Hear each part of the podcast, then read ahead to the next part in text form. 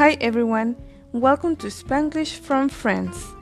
At the end of the podcast, do not forget to add yourself, share, and visit us on Facebook at the group English with Yola with a Y.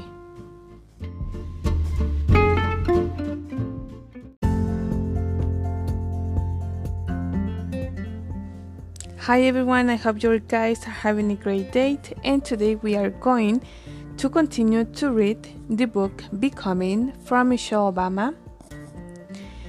And we stop at chapter 12, right in the middle of page 167. So we are going to continue to read that page so we can finish it today. And here we go. I meanwhile was fully steeped in government I had spent a year now working with Valerie in the mayor's office, acting as a li- liaison to several of the city's departments, including health and human services. The job was broad and people oriented enough to be energizing and almost always interesting whereas I had once spent my days writing briefs in a quiet, plush carpet office with a view of the lake.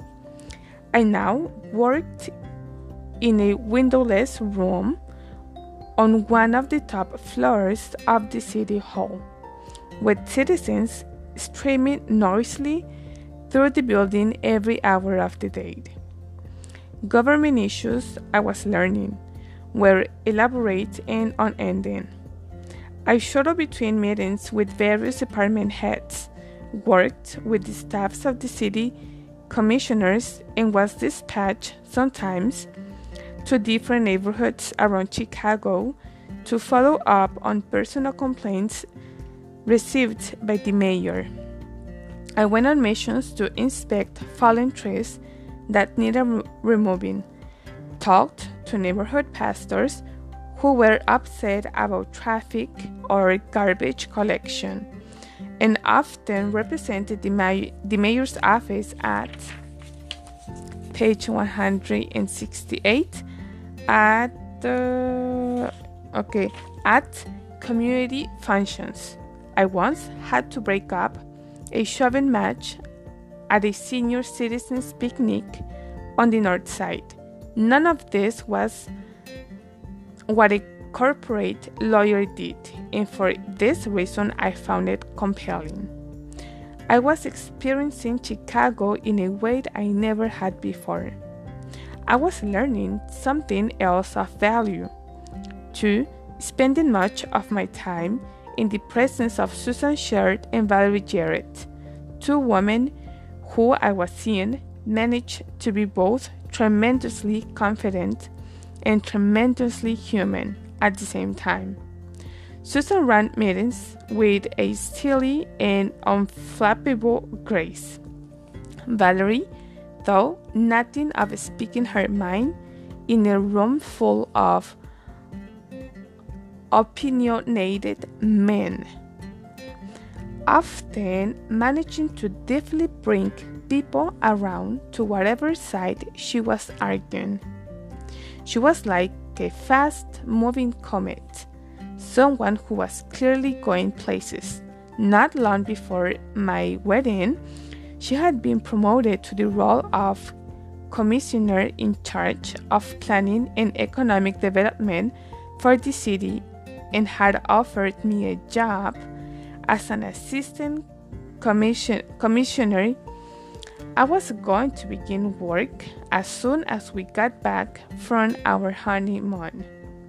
I saw more of Valerie than I did of Susan, but I took careful note of everything each of them did, similarly to how I had observed Czerny, my college mentor. These were women who knew their own voices and were unafraid to use them. They could be humorous and humble when the moment called for it, but they were unfazed by blowhards and didn't second guess the power in their own points of view. Also, importantly, they were working moms. I'd watch them closely in this regard as well. Knowing that I wanted someday to be one myself, Valerie never hesitated to step out of a big meeting when a call came in from her daughter's school. Susan likewise dashed out of the middle in the middle of the date in one of her sons expect a fever or was performing in a preschool music show. They were unapologetic about prioritizing the needs of their children, even if it meant occasionally disrupting the flow at work, and didn't try to compartmentalize work and home the way I had noticed it, male partners at Sidley seemed to do. I'm not sure compartmentalization was even a choice for Valerie and Susan, given that they were juggling the expectations unique to mothers and were also both divorced, which came with its own emotional and financial challenges. They were striving for perfect, but managed somehow to be always excellent. The two of them bound in a deep and mutually helpful friendship, which also made a real impression impression of me. They had dropped any masquerade and were just wonderfully powerfully and instructively themselves. Barack and I came back from our honeymoon in Northern California to both good and bad news. The good news came in the form of the November election, which brought what felt like a tide encouraging change. Bill Clinton won overwhelmingly in Illinois and across the country, moving President Bush out of office after only one term. Carol Moseley Braun also won, decisively become, becoming the first African American woman ever to hold a Senate seat. What was even more exciting to Barack was that the election day turnout had been nothing short of epic. Project Vote had directly registered 110,000 new voters. Wow! In its broader Get Out the Vote campaign and likely boosted overall turnout as well. For the first time in a decade, over half of million black voters in Chicago went to the polls, proving that they had the collective power to shape political outcomes. This sent a clear message to lawmakers and future politicians to reestablish a feeling that seemed to have been lost where Harold Washington died. The African American vote mattered.